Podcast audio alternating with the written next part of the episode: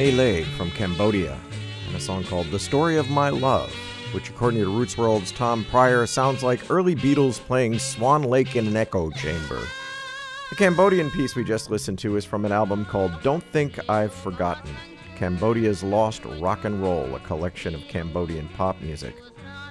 In his Roots World review of the set, Tom Pryor writes, "Pop music and genocide make uneasy bedfellows to say the least. It's hardly fair to ask such a breezy medium to bear witness to one of the darker corners of the 20th century. But that's exactly what this superb collection of 60s and 70s Cambodian pop and rock and roll does, admirably documenting a vibrant music scene and a moment in time before the rise of the murderous Khmer Rouge and their brutal attempt to reshape the young nation in their own image." Here's a rocker from the set by a revolutionary singer named Pen Ran. She broke all the norms for what it was to be a proper Cambodian girl, and she disappeared without a trace when the Khmer Rouge swept through the country in the mid-1970s and cleaned up the country, as they called it. Here she is singing, There's Nothing to Be Ashamed Of. I'm Nang Sanai.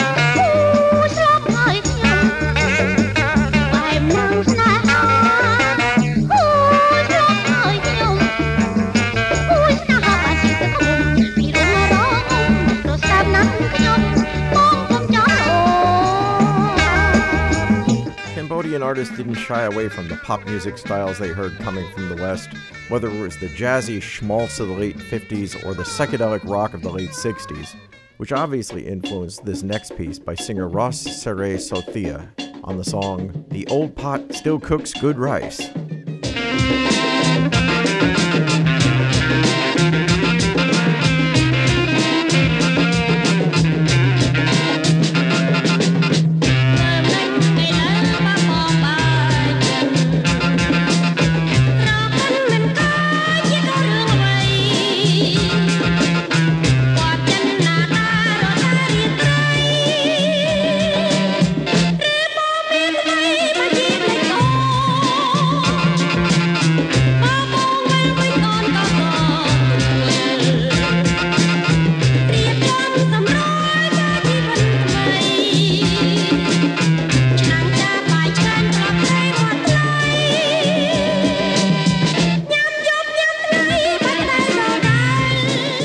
Tragically, many of these great Cambodian singers and bands didn't survive the Khmer Rouge, and one of the world's great parties came to an abrupt end.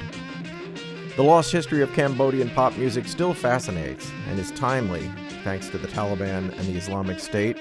Both the soundtrack and the film Don't Think I've Forgotten are invaluable historical documents, and this is historical memory as an act of love. You can hear all of these songs on Roots World Radio program number 174 and find Tom Pryor's comprehensive review online at www.rootsworld.org.